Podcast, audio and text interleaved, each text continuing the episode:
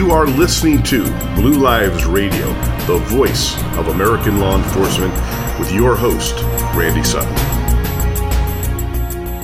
Hello, and uh, welcome to another episode of Blue Lives Radio, the voice of American law enforcement on the America Out Loud Network. I am your host, Randy Sutton, retired police lieutenant, author of A Cop's Life, and founder of The Wounded Blue, national assistance and support organization for injured and disabled law enforcement officers.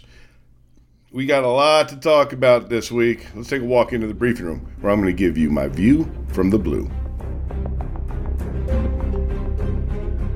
Once again, I have to call out the leadership of uh, a couple police agencies. I am very questioning of some of the motivations of law enforcement leadership lately. Well, and not just law enforcement leadership, leadership of cities in reaction to the COVID virus and other uh, decision making that affects the people and the police. First of all, let's talk about San Francisco police chief. You know, San Francisco, if, first of all, they elected this this this ridiculous uh, uh, activist district attorney who basically despises law enforcement and so um, has waged war against these officers. He is the son of two terrorists and murderers, and he got elected on the premise of just not uh, prosecuting people.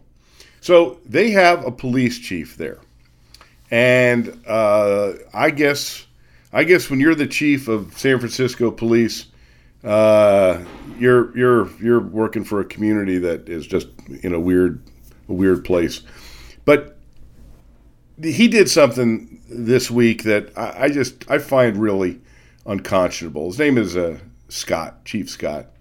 And the San Francisco police officers were responding to a, uh, uh, a COVID event.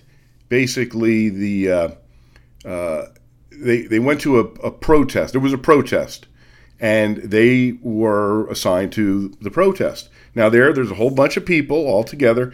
So these officers um, were wearing face masks as they as they should be. Uh, these are not face masks given to them by the San Francisco Police Department because the San Francisco Police Department doesn't give them face masks. So they got them on their own. It's what was on the face masks that drew the ire of the police chief. Uh, they were thin blue line face masks.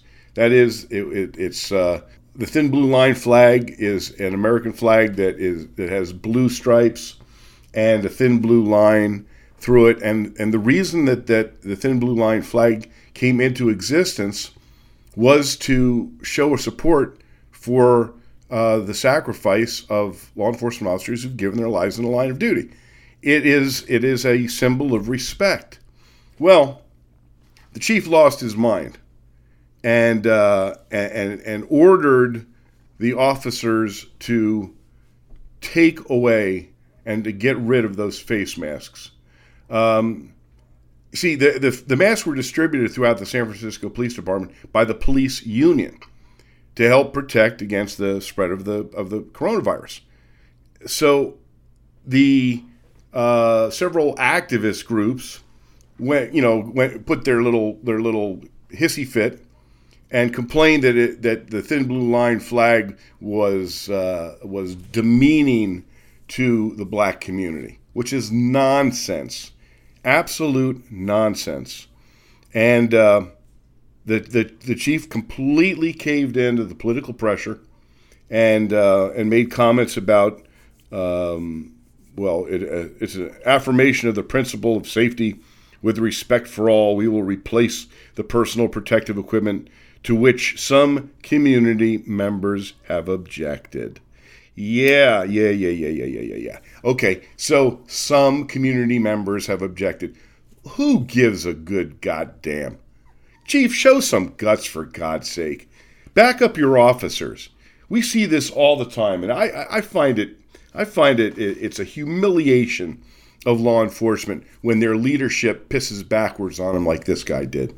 Uh, he should have had the guts to say, "This is a symbol of the of the sacrifice law enforcement officers are making." And you know what? the COVID virus has killed almost a 100 cops. They can't show their respect for their dead comrades. Well, that was a pretty uh, that was a pretty uh, cowardly move, if you ask me, uh, for the San Francisco police chief. But I guess what what what can I ask? What can I add to that? But uh, you know what? While we're talking about that area, Oakland, Oakland Police Department, which is right next door to San Francisco. Um, it has been it has been one of the one of the most screwed up leadership uh, police agencies in the country for years, years. Not just the the leadership, but the city government has been so um, heavy handed and trying to control the the uh, police department um, with people who are complete utter idiots, politicians who don't know anything about policing, controlling the cops. Now, they they they've had a uh, they had a police chief there up until very recently, and this police chief was fired. Uh, her name was uh, Ann Kirkpatrick, and she was doing a pretty good job there. Um, she she took a a, a a, city police agency with a lot of trouble, a lot of trouble, and she was starting to get a handle on it. Well, guess what? The Oakland City Council decided, even though they, they said there was no cause, they just decided they didn't want her anymore. Of course, I wonder if it had something to do with the city councilman who tried to, uh, who, who, was who got in some trouble and then tried to use the police department to get him out of that trouble. And the chief said, "No, we're not getting involved in that." Do you think that might be it? Because they summarily fired this this police chief for absolutely no reason. And if that, and now she's suing, as I hope, you know, I, and I think she's going to win. Um, but now it's it, that isn't bad enough. The political, the political um, issues there have now come to the uh, an out and out push for the city council to take over the police department. The two Oakland council members proposed giving full control of the police department to the city's police commission.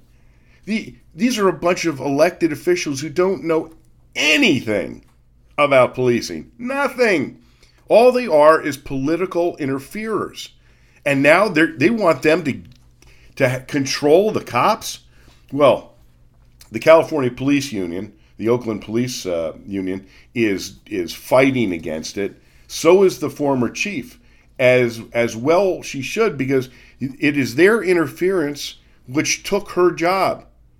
Um, the seven volunteer members of the Oakland Police Commission have the power to fire a police chief without cause with the mayor's approval, the only U.S. police commission to have such power. and That's exactly what happened to former police chief Ann Kirkpatrick, who is now living out of state but is not staying quiet about her opinions. So, as, she, as the, the, the former chief said, this is a quote Oakland is a debacle on their police commission. I certainly do not think the commission should have more power. I don't even think they should have the power that they have today. And that's exactly right. Um, the uh, Oakland City Council President, Rebecca Kaplan, North Oakland Council member Dan Kalb are proposing the citizen volunteers be able to override any police operational decision. Can you imagine this group of idiots, these morons, are going to be telling the line cops what they should do and how to do their jobs? It's outrageous. Absolutely outrageous. It, it is a power grab of the worst proportions. And when you talk about corruption, they have that power. I guarantee you that they will they will do it they'll use it exactly as they want to for their own political purposes, just like he did with firing the police chief. It's there's no doubt in my mind it's going to be considered illegal when it goes to court, but they don't care because they're they're elected officials who uh, have their own social agendas and political agendas. And I guarantee you, keeping the streets safe and, and having law enforcement, a strong law enforcement presence, is not going to be one of them. So here we go again. Uh, uh, uh, this is literally a, an insurrection, if you will, where uh, this power grab uh, will be will be so detrimental for the. And I, I mean, Oakland's already a sewer for God's sake. Now they want to put the power of the police in the in this in this commission's hands. Oh my God, that's absolutely insane. Absolutely insane. Now let's talk about some other some some other stuff that's in the news. Uh, store owners hit by mobs of shoplifters after the police department says they won't arrest thieves. Okay, now here's here's the here's the correlation to the last story. The, there was a um, uh, a high-ranking Oakland commander named Danielle Outlaw, and she even though she she's never uh, shown any anything other than being promoted as far as competence in policing, she was uh, then brought on as the chief of police in Portland, Oregon, by Ted Wheeler. Now, uh, uh to say that her time there was less than um, law enforcement uh, stellar would be would be a, a laughable statement, really, because she all she did was prove that she was a lapdog to that lunatic mayor who named himself police commissioner, by the way. Didn't allow the cops to do any policing, um, was a complete incompetent.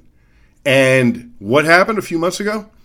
The Philadelphia Police Department, well, the Philadelphia uh, City Commission, well, they they brought her on as the Philadelphia Police Commissioner.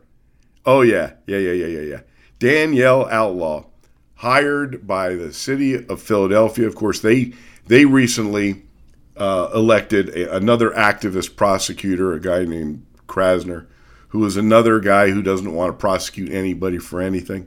So the Philadelphia Police Commissioner's announcement that officers will no longer arrest offenders for quote nonviolent crimes has emboldened thieving mobs who have been pillaging stores without fear of prosecution, according to business owners. Uh, here's a quote People are coming in the store, they're loading their bag, and they're actually telling us the law that they're not going to get locked up, said a store owner. Uh, this store owner was a, one of approximately 20 business owners who said they have been plagued by repeated mob shoplifting incidents sometimes carried out by brazen mobs who storm into the stores and walk out with whatever they want.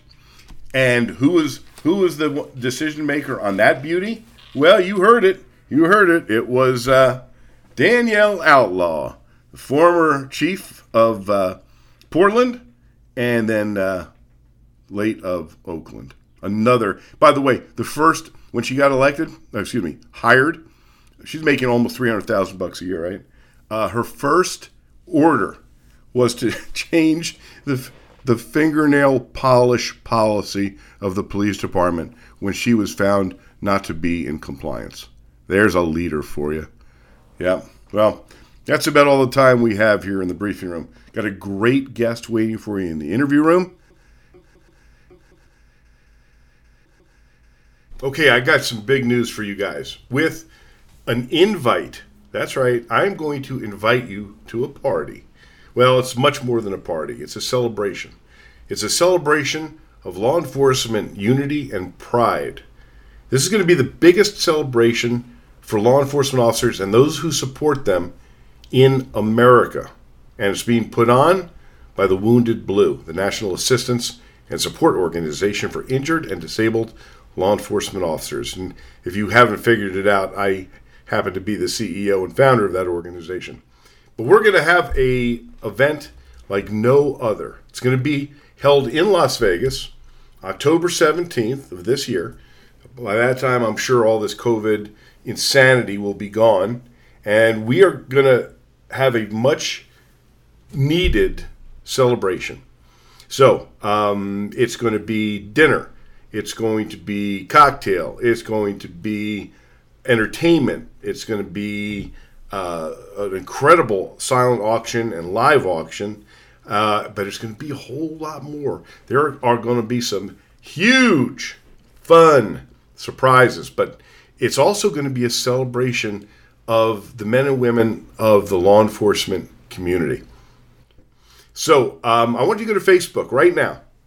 Go to the Brothers in Blue Bash. You can get tickets there. You can also buy a table for only $850. It's a table for 10. So bring your buddies, bring your spouses, your girlfriends, both if you know if, if you can get away with it, and and come out to this event. Um, Brothers in Blue Bash, Las Vegas. It's on Facebook. We have our own Facebook page, and I'm also looking for people who want to sponsor this. If you're a business that wants to have its name out there in front of thousands of American law enforcement officers and their families, showing that you support them, you want to contact me at randy at thewoundedblue.org. It's randy at thewoundedblue.org. The Brothers in Blue Bash, October 17th. If you love coffee as much as I love coffee, in fact, even if you don't love it as much as I do, but you like it, Law Dog Coffee Company is the newest and the greatest coffee company to come along in a long time. Now, all right, I admit I'm a little prejudiced because Law Dog Coffee is a major sponsor of the Wounded Blue. They actually donate 15% of their revenue to the Wounded Blue. And they are uh, a partner of, of the Wounded Blue in a lot of different ways. So, this coffee company is, uh, is law enforcement uh, based. It supports law enforcement. But most importantly, the coffee is amazing. I I love it. I mean, it's uh, it's rich. It's uh, uh, organically grown. It's ethically grown in uh, in Costa Rica. It is uh, um, roasted by a family roasting company. It's been in business for 90 years. Uh, it's rich. It is delicious, and it gets delivered directly to your door. So check it out. LawDogCoffee.com. Tastes so good, it ought to be illegal. I want to talk to you about CBD, cannabis products that are used for therapeutic purposes. Now, um, I didn't really understand about this product. Uh, there are so many of them on the market, and I, I never really paid attention to it because I was always afraid of actually using it because, you know, as a cop for as many years as I was, just the thought of using a cannabis product made me really nervous you know, I expected, okay, am I going to get high from this? Well, there is a product out there called Luxvite, L U X V I T E, and it is all kinds of different forms of CBD. And I was very hesitant to try it, but a um, retired law enforcement officer from the NYPD uh, began a company that uh, distributes this product. And he came to me and he explained to me that he had done a lot of research and found a THC free product that um, that was that was amazing. So I, I got I got to say that I figured, well, what the hell? Let me let me try some of these things. And um, all I'm going to say is that I I utilized some of these products, and I was amazed at the results that I got. Literally amazed, because th- this uh, uh, provider is former law enforcement uh, retired law enforcement, I should say, he is offering uh, my listeners a, a, discount on this product. And so if you put in the code um, uh, Blue Lives, uh, you can get this product at a discounted rate as well. So this is this is pretty amazing stuff. Go to luxvitecbd.com. Check it out and put in the code Blue Lives, and uh, and get a discount at the same time. Give it a try. LuxViteCBD.com.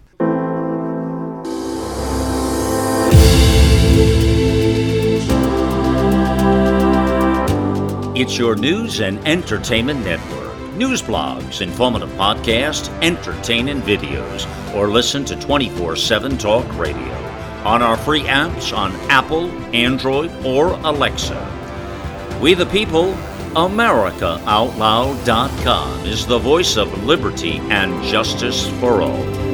Welcome to the new era in communications. America Out Loud Talk Radio.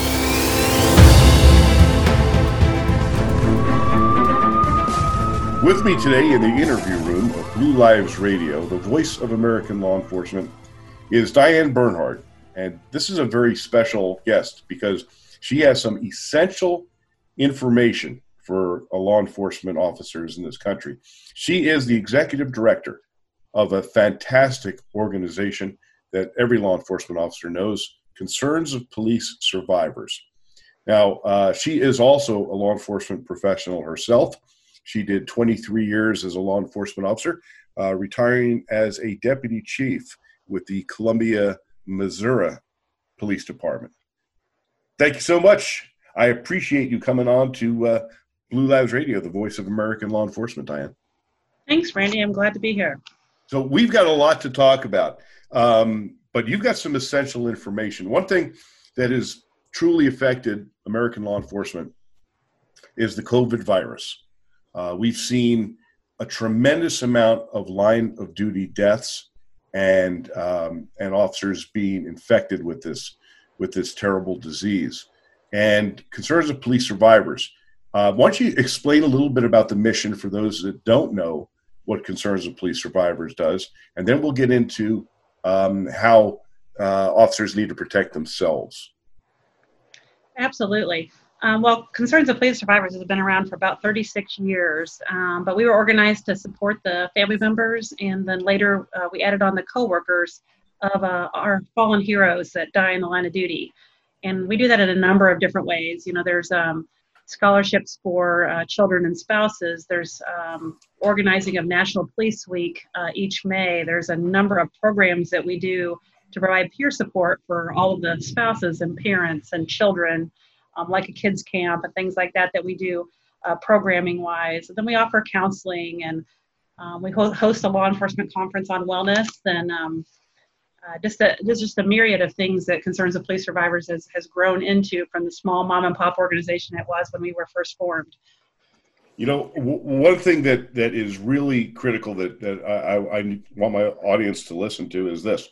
Um, from the moment a police officer falls in the line of duty, concerns of police survivors is there, and um, you know I've I've dealt with your organization when uh, when when friends of mine have passed away, and um, uh, the respect level that that I have for what your organization does is uh, is uh, I can't even I can't even uh, emphasize enough about how how um, much um, how much your organization does for the American law enforcement officer.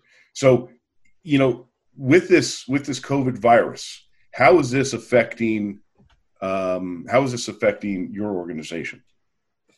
Yeah, so um, one thing that I failed to mention on there was our chapters, and we have you know, 55 chapters are spread all over the country. We're a national organization, so um, when these officers, and there's unfortunately so many of them that have, have already died from the uh, COVID virus, and, unfortunately, likely more that will. Um, our chapters are, are, are right there, able to respond and, and assist that agency um, from sometimes as soon as uh, um, hours, within hours of the death, to weeks from the weeks following as they're trying to figure out memorials and, and how to help these families. So um, we've been tracking these um, the officer deaths since uh, very uh, early March, and uh, we're right now monitoring 106 officer deaths across the country from the COVID virus. You know, I, I want to stop you there because this is an astounding number. Um, last year, the total number of law enforcement line of duty deaths was, I believe, 134, right about there. Yeah. And, and so this year, you know, we're talking about just from the COVID virus, not not counting any of the other causes, over a hundred. That's astounding. Yeah, it, it really is. And and what happened is this this pandemic hit the country a, a, few months before National Police Week was supposed to be coming, which is just this following week upcoming. We would be in DC um, honoring those officers from that that died in 2019. Um, that would have been the plan for next week, and there was 185 officers that were going to be honored this year.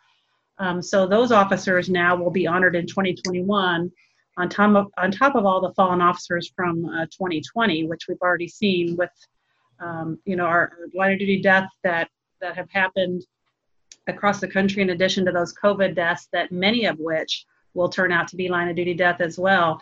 Um, our National Police Week in 2021 is going to be like something we haven't seen um, since um, perhaps 9/11, the, the police week after 9/11. I, am making a prediction that this is going to be the deadliest year in law enforcement history. I, I have that I, I have that sinking suspicion. Boy, I sure hope that you're wrong, Randy. But the the uh, the numbers are are seeming to point that way. And uh, obviously, our organization is going to be there, and, and, we are going to support all those families. And we're we're blessed to have the support of of so many people that help us make that possible.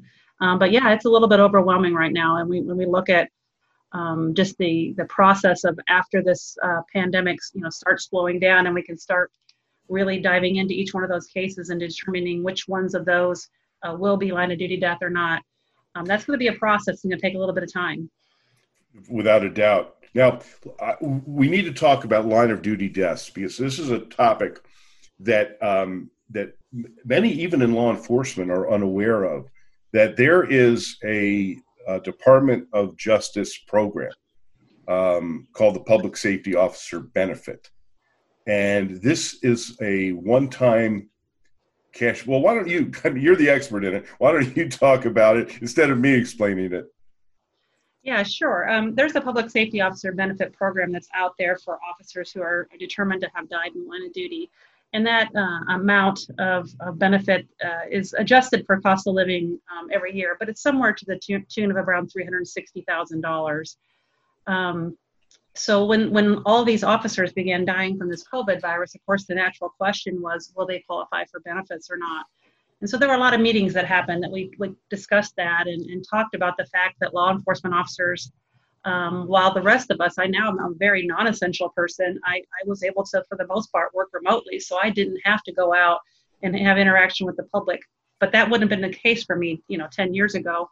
I would have absolutely been out there just like our officer, our law enforcement officers are today. They don't have the choice of staying home and socially distancing themselves or working remotely and they don't know when they go on a call if that invisible threat is there that that virus is there so we had a you know it's a very scary situation for law enforcement and uh, we had some um, calls uh, pretty early on with the uh, folks at the uh, public safety officer benefits office and uh, with the department of justice and they were very open to law enforcement's concerns about how would these be determined and so they came out with a statement um, in uh, april that basically said, and I'm gonna I'm gonna give you the nutshell, the, the in the nutshell of it, not the, the, all the legal words for it.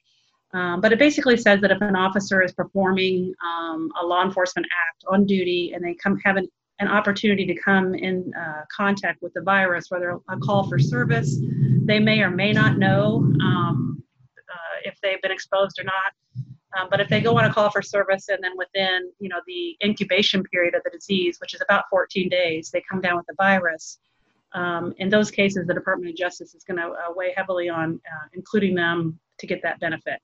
Uh, so that's really good news that they've been very proactive on identifying that up on the front end of this so we can answer those questions and help those agencies as they're struggling to figure out what to do. We're going to help them and be there and helping them file for those benefits to make sure those families are taken care of. That's really important. This is this is this is uh, something that that every law enforcement officer needs to be aware of. Um, now, there's there's ways that that officers need to document um, these issues. Uh, can you talk about that for a moment? Yeah, absolutely. Obviously, if you've come down with the with the virus or believe that you have it, first follow all the advice of the medical professions, the first professionals. At first, you know, of course, we want you to be okay that would be the most important thing is to realize that this virus is unpredictable and while it does seem to be like the people who are older or have some sort of uh, underlying medical condition might be most at risk uh, we're finding a lot of police officers that are young and healthy uh, are also on that list of our 106 officers that have died. So don't underestimate it. That would be the first thing i would say. And then second i would say is document your exposure. Most places have uh, most agencies have you know cad um, services that can document your calls for service that you've been on, go ahead and print those and keep those. Give those to your loved ones. Um, go ahead and file a workman's comp claim if you come down with the virus, just so it can be documented. Your exposure will be documented, and if we ever need to to access that, we can access that. And then um, also document it through your any of your agency's protocol. Let your let your supervisor know you've been exposed, and and make sure that you document that and put it on file with your um, with your agency as well. You know, one of the things that that um, has been an issue uh, from the start of this mess is every state is different when it comes down to covering their officers when they when they do become infected. Um, there are plenty of jurisdictions that uh, that don't recognize this as a workers' compensation injury, um, and then they're unless, unless they can specifically point to a particular uh, call or something where they they know that they were exposed, uh, but that's not generally the case. So we found um, nationally that there are a number of states that that simply are forcing these officers to go on their private insurance. How does that affect? How does that affect the um, the public safety officer benefit if the department itself doesn't recognize this as a workers' compensation injury? So those are the kind of cases that we'll be advocating for and trying to trying to fix as we go through and sort this out. We, we all have to recognize this is a new thing that that agencies are not prepared for, and they're not really sure when when these officers are dying. They're not really sure how to um, how to react to it. Um, they haven't had clear direction necessarily. Although this this statement by the um, Department of Justice that is coming out in April, that's going to help. So what I would suggest uh, in those cases is to still document, even though if it's on your private insurance, we're still going to want to document that. And uh, those are ones that we, you know, those can always be after the fact. We can go back and try to to recover some of um, some of those costs that are associated with that, and uh, educate the agencies about what the Department of Justice is saying about um, these officers who are getting infected um, on duty, and hopefully, since the national uh, Department of Justice has come out with a statement. The uh, state levels and the uh, local agencies will follow suit. That's that's a big that's a big hopeful. That is a big hopeful thing. Yeah. Um, so let's talk about about Police Week. Uh, you know, there's there's lots of folks that don't know what Police Week even is, and you know, this is a this, Police Week has been in effect for um, what 40 years, 50 years, about 35 years the 35 years. And it is a time when the Law Enforcement Officers Memorial, which is in Washington, D.C., um, reveals the names of the officers that are killed in the line of duty the year before. And it's a it, it's it's a very somber occasion, but it's also a, celebration of those lives. Um, you know, this is I think you know I I think about forty thousand cops descend on Washington and their families uh, each year to uh, you know during that during that week. How is you know with the cancellation of it? How has that affected your organization? Well, wow, it's been absolutely devastating. If you can imagine, all those uh, 2019 families had already been invited to uh, Washington D.C. Um, when the when the Police Week events that are public were canceled. And I just want to be clarifying that that Police Week isn't canceled. There's still uh, you know, still there'll be some memorial events that happen, but most of them will be virtual. It's obviously not going to be anywhere near um, the same. Um, but yeah, we'd already invited families, and uh, there's a lot of officers that that and families that need that time in order to to get to know other survivors and, and to work through their loss and and uh, go forward from there. So yeah, it was it was absolutely devastating to to survivors, and uh, we looked at that from our organization and said, what can we do? And uh, we just made the commitment that for 2021 we are going to make sure that all of those 2019 families and coworkers still get that that uh, they still get their year in DC, even though it's going to be a really large year with a number of additional families and coworkers, and and it's going to be a police week like we've never seen before. Um, but it's still important that we make sure that every officer that dies in the line of duty in this country is honored uh, that same way. So we're we're committed to that. I want to talk a little bit about the work that um, that your organization does uh, every single day. You know, um, when when a law enforcement officer is killed in the line of duty, it's a devastating, um, devastating, traumatic event for the family, and the family um, it, it, it, can sometimes also include, you know, the the the coworkers of the officer. So, I'd like it if you would explain some of the programs that your organization has and and the methodologies used to to support these families. Absolutely. Well, it, it starts at uh, from very soon after the loss. Uh, a chapter will respond uh, to the agency and to the family, and we'll get to know that surviving family, hopefully before um, they had that first trip to, to uh, Washington, D.C. for National Police Week. And then at National Police Week, we'll have events that are just for the surviving coworkers and family members of, of those officers that we're honoring and the ones that are returning year after year. And what happens there is they realize that what they went through is absolutely devastating, but they're sitting next to other people that are in the same room that went through the exact same thing. Maybe the circumstances are slightly different, but the loss is very similar. And that's where the magic kind of starts happening. People start to connect. It's very much like peer support that, that we have in our law enforcement agencies. When you when you're around somebody else that's been through it, it normalizes the whole process, and uh, they begin to feel slightly better. And then from there, we move right on into our programs that we have, and, and those start in the summer and they go through the fall of every year. And there's programs for every every survivor type. We'll do programs for parents, for spouses, for siblings, for adult children, for coworkers, for coworkers where they can bring their spouses.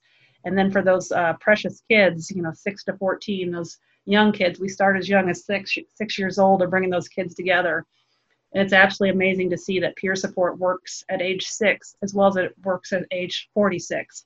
It's it's just amazing. Those two little kids will be walking next to each other at kids camp and they'll be talking about how their dad died and how it's normal to talk about that because they can't talk about that at school or anywhere else they're at. So we offer those opportunities to bring those survivors together and it really does create a national network of support for them that is unlike anything I've ever seen. I'm so incredibly proud to be a part of this organization that I'm that I'm lucky enough to be a part of. And you know, it, it's you don't only you don't only um, concern yourselves with with the line of duty deaths. You you're also very much involved in officer wellness and improving the lives of officers. And uh, I was I was uh, fortunate enough to attend a couple of the conferences that your organization holds uh, regarding this, and and they are top quality stuff. If you would talk a little bit about those wellness conferences and and the uh, uh, the results that you've seen. Absolutely. So we've done this training um, for about 15 years, maybe a little longer than that. I'm sorry if you hear the thunderstorm going on in the background here. but we've been doing these uh, traumas and law enforcement training all over the country for a number of years. And what we found out when we were hosting these tra- trainings, where we primarily were talking about emotional survival for law enforcement and uh, line of duty death and police suicide, is that we were having officers that were coming up to us and saying, "We want more. We want more topics about wellness." And at that time, uh, which would have been about six years ago, there was really no other organization that was putting all kinds of topics surrounding wellness together in one place um, that officers could come to and basically be a resource for themselves and their spouses to hopefully manage getting through their entire career still happy and healthy and able to retire healthy. Um, so we started doing it in um, in uh, Texas, and since then we've done uh, we've done completed five years of conferences. It's called the National Law Enforcement Conference on Wellness and Trauma. And each year it grows, and we bring in about 35 different experts in the area of wellness and trauma. And uh, we let officers choose, you know, self-direct which sessions they want to go to. We try to bring in um, bring in some high-quality keynote speakers, and then we try to have a little fun too, because nothing is more important uh, for law enforcement officers to remember is that they still need to have fun in their daily lives, and sometimes that can get so lost in the seriousness of their job. And so we try to make it not quite as serious as they would expect from a law enforcement conference. Well, I I, I got to tell you, I was uh, I was very entertained by um, uh, the, one of the, the, the performers that actually showed up as a surprise performer. Um, the uh, guy that wrote "Eye of the Tiger" and performed it at at one of your events, and it was it was a I got to tell you, it was a crowd pleaser, no doubt about it. It was fun, and we had the year before that we had a special guest Jennifer Hudson who actually surprised the crowd and showed up and sang a song, and it was absolutely beautiful. Um, and we always try to do a fun night. We do a law enforcement appreciation night during that conference, and we bring.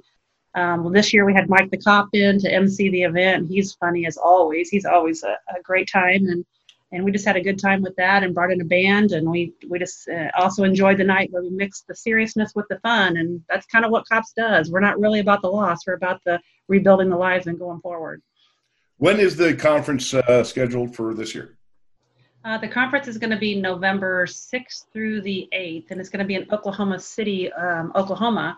And we did that in conjunction with the 25th anniversary of the Oklahoma City bombing.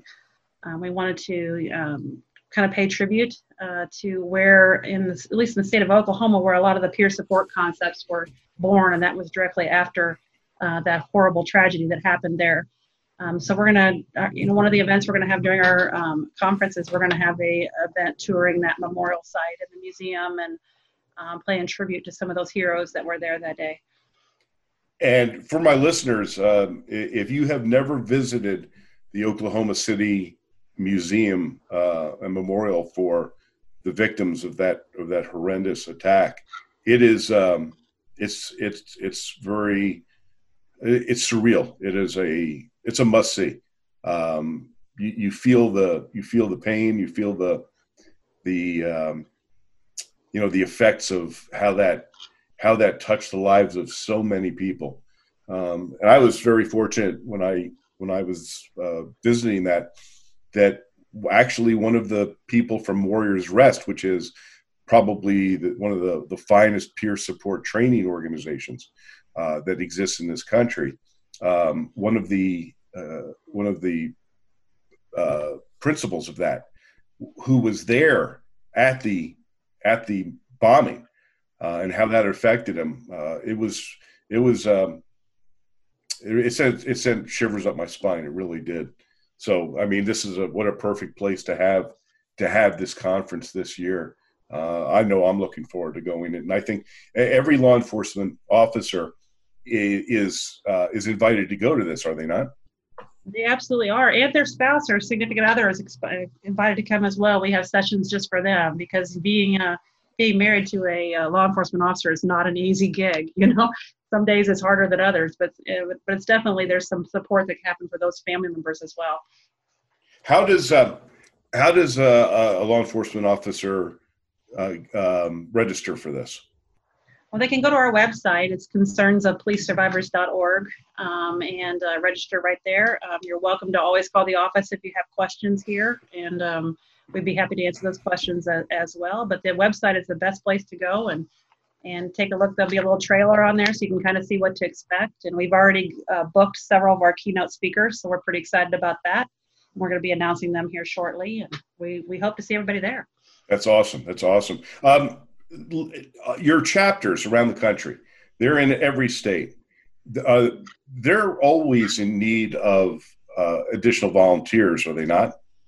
Absolutely, and we're not quite in every state. Um, we have some states that we have multiple chapters in because unfortunately there's so much loss, like Texas and California and Florida. We have multiple chapters in, um, and some of our less populated states like North Dakota, South Dakota, such like that, we don't have chapters in. But um, there, there's certainly somebody that will respond even to those areas that are, are not very populated if there's a loss.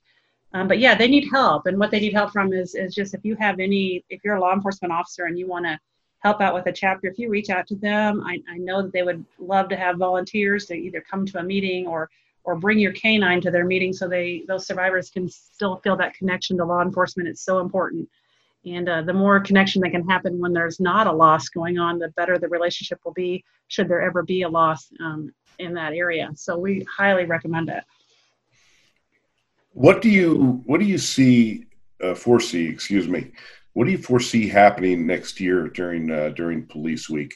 Um, besides the the avalanche of of people that are going to be honored, um, do you see any any other ramifications? Um, I think logistically for our organization, we're already now trying to um, step up now for preparing for the numbers. You know, we're we're going to have, you know, we normally book around 6,000 hotel room nights uh, for survivors across the country in DC. And next year, we're looking at somewhere around 11,000 uh, likely hotel room nights that we're going to need. Um, so there's some logistics. Um, the busing and stuff is going to be it's going to be a challenge, but you know we're going to step up to that challenge and we're going to be just fine. But I just see it being a, an extremely reverent year because it's going to be a police week like we've never seen before with the with the numbers and with the the numbers of officers and and um, and just the sheer amount of of loss, but then the sheer amount of pride that police officers don't step down, they don't stay home, they don't socially distance, they respond to every 911 call, whether they know what that threat is going to be there or not. And, there's some certain amount of pride that is is is to be said for those those officers who respond and, and they go to National Police Week and they can become so they become so proud of the profession they chose. It's it's like an experience you can't describe unless you've been there. Um, so I encourage any officer who's never been to National Police Week they ought to go at least once during their career. Absolutely, I couldn't I could not agree more. Um, how do how do people get involved to, with with helping concerns of police survivors? Well, absolutely. If you want to go to our website and email us, you can uh, you can call our office. It's 573-346-4911, and we would um, absolutely we look for volunteers during National Police Week. Um, we're located in Camdenton, Missouri, which is Lake of the Ozarks, Missouri. So our national office is not in DC, which people would suspect that it was, um, but it's not. We're right in the middle of the country, so we can respond out from here. Um, but most of our need is on our chapter level, and then during um, National Police Week, we are going to need a ton of volunteers for 2021. So if you have any interest in that, please, please give us a call. We'll we'll take down your name and phone number for sure. And they do not have to be law enforcement in order to volunteer. They do not. No, if, if there's there's a certain things that we'll do if if they're going to be involved in our kids teens program that we have during uh, DC, so there would be background checks, things like that. Um, but we would uh, we would take assistance in, in helping load buses and it, you, you name it, we're going to need help. So sure. we'll take for anybody who supports law enforcement. And if if if any of my listeners that are that are listening to this broadcast now, if they are law enforcement survivors, uh, you know, if they're they've had loved ones who served in law enforcement and passed away in in the line of duty, um, and and they have never been in contact with cops how can they avail themselves of your programs? Um, absolutely. If you just call our office and uh, we will we will get your name and, and email address and address, and you will start getting uh, communication from the COPS National Office at least six times every year.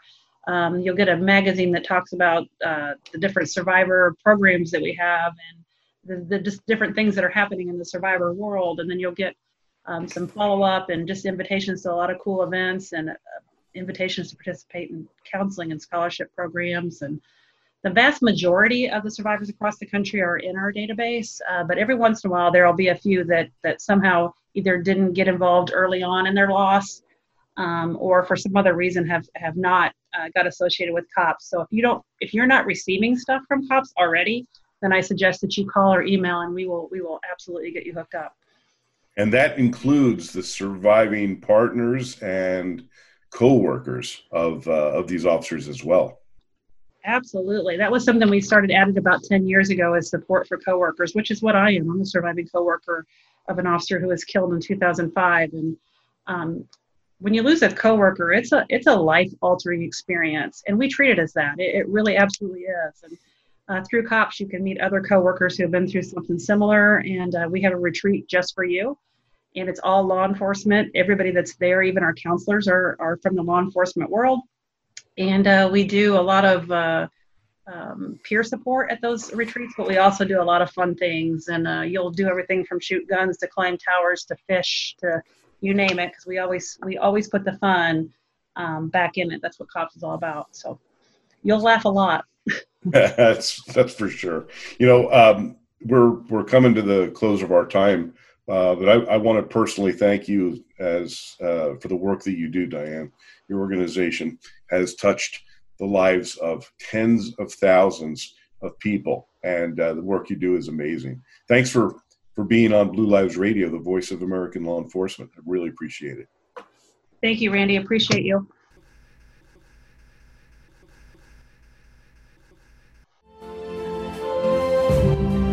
There's something very important I want you to do for me. If you've been listening to the Voice of American Law Enforcement for any time, you know that we are very dedicated to the law enforcement community here. I would like you to go to a website. It's www.thewoundedblue.org. I want you to read about how we at this organization are aiding injured and disabled law enforcement officers. If you are a law enforcement officer and you have been injured or disabled and you feel forgotten and alone, this is why we exist. We have a fully trained peer support team, all made up of police officers who have been shot, stabbed, beaten, run over, screwed up, and screwed up. They know what you're going through, and we exist for you. You are the part of the Blue family, and you deserve to be treated with respect and dignity. Unfortunately, many police agencies and cities do not treat their officers with respect and dignity when they are injured either physically or emotionally. So go to thewoundedblue.org. If you are a citizen and you want to help, please check out how you can join. And if you're a police officer or have been, exist for you. So check out thewoundedblue.org. Now, I would also urge you to see our film. It is on Amazon, it is on iTunes, it's the Microsoft Store, it's pretty much every platform you can imagine. It's called The Wounded Blue Service, Sacrifice, Betrayed. You would be shocked at how the men and women of this of the law enforcement community in this country, many are being treated with such disrespect.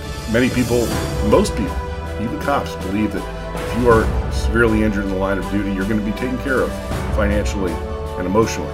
In many cases, that is not true. Please watch the film and help the Wounded Blue. End of Watch with Randy Sutton. Each week, here on Blue Lives Radio, the voice of American law enforcement, we pay our respects to the men and women of the profession who have made the ultimate sacrifice and given their lives in the line of duty. I have a number of names to read again this week. First is Lieutenant Glenn Dale Hutto Jr. of the Baton Rouge Police Department in Louisiana. Lieutenant Glenn Hutto was shot and killed as he and other officers attempted to locate a murder suspect at a home in the 3150 block of Conrad Drive at about 12:30 p.m. The subject had been involved in a domestic violence related homicide at a home 6 miles away 3 hours earlier. Officers received a tip that the suspect was hiding in a home on Conrad Drive. Lieutenant Hutto and other officers responded to the home to contact the subject. As Lieutenant Hutto and a second officer positioned themselves in the backyard prior to making contact, the man opened fire on them with a semi automatic rifle, striking both officers. The man then shot Lieutenant Hutto several more times at close range as he lay on the ground. Lieutenant Hutto succumbed to his wounds at the scene. The second officer was gravely wounded and transported to a local hospital. The man retreated into the home where he remained barricaded for four hours before surrendering. He was charged with capital murder. He had previously made statements to a relative that he would ambush Baton Rouge officers in an attempt to mimic the subject who ambushed and murdered Corporal Montrell Jackson, Police Officer Matthew Gerald, Deputy Sheriff Garafola.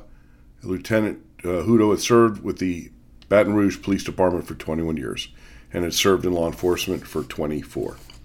Lieutenant Glenn Dale Hutto Jr., Baton Rouge Police Department, Louisiana. End of watch Saturday, April 26, 2020. Next is Patrolman Gary Walker of the Bloomingdale Police Department in New Jersey.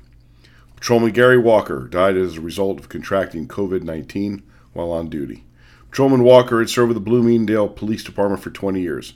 He is survived by his wife and one child. In early 2020, thousands of law enforcement officers and other first responders throughout the country contracted COVID 19 during the worldwide epidemic due to requirements of their job. Many of these first responders died as a result. Patrolman Gary Walker, Bloomingdale Police Department, New Jersey. End of watch Friday, April 24th, 2020. Police Officer Jason Knox of the Houston Police Department in Texas. Police Officer Jason Knox was killed in a helicopter crash in the 17050 block of Imperial Valley Drive at about 2 a.m. He was aboard the MD 369E helicopter as the tactical flight officer. Helicopter had been requested to search the nearby Greens Bayou after police had received unconfirmed reports that two bodies were in the area. The helicopter experienced an issue during the search and crashed into an apartment complex clubhouse. Responding fire department units extricated Officer Knox and the pilot from the wreckage. Officer Knox fired, suffered fatal injuries in the crash, and the pilot suffered severe injuries. Officer Knox has served with the Houston Police Department for eight years. He is survived by his wife, two children, and his parents. Police Officer Jason Knox, Houston Police Department, Texas. End of watch Saturday, May 2nd, 2020. The next is Police Officer Michael Mosher of the Overland Park Police Department in Kansas. Police Officer Mike Mosher was shot and killed while attempting to arrest a hit and run suspect. Officer Mosher was off duty, but in his uniform while en route to work when he witnessed the hit and run at West 143rd and Antioch Road. He called dispatchers as he followed the vehicle until it stopped near the intersection of West 23rd Street and McKay Street. The driver confronted Officer Mosher with a firearm, leading to a shootout. Officer Mosher and the subject were both killed in the shooting. Officer Mosher had served with the Overland Park Police Department for 14 and a half years. He is survived by his wife. Police Officer Michael S. Mosher, Overland Police Department, Kansas. End of watch, Sunday, May 3rd, 2020. Agent Miguel Martinez Ortiz of the Puerto Rico Police Department, Puerto Rico. Agent Miguel Martinez Ortiz died after contracting COVID 19 while on duty. Agent Martinez Ortiz had served with the Puerto Rico Police Department for 28 years and was assigned to a federal Homeland Security Investigations Task Force. Agent Miguel Martinez Ortiz, Puerto Rico Police, Puerto Rico, end of watch Friday, April 24th, 2020. Each of these law enforcement officers made the ultimate sacrifice for the communities that they serve. May they rest in peace. I'm very proud to announce a major accomplishment. Um, it is our television series, The Voices of the Blue.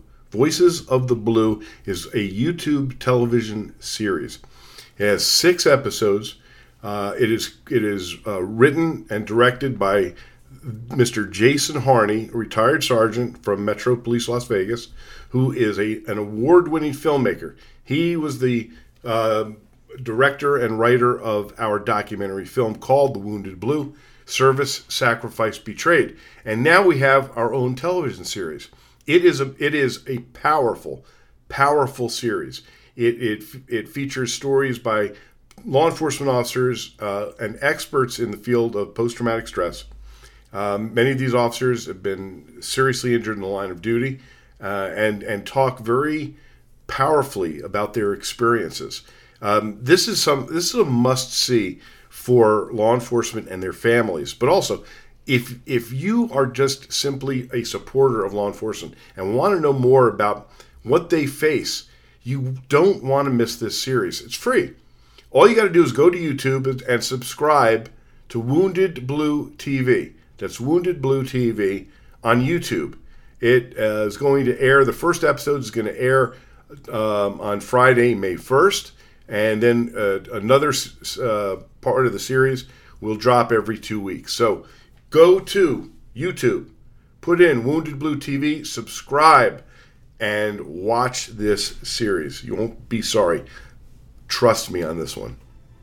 On Blue Lives Radio, the voice of American law enforcement on the America Out Loud Network.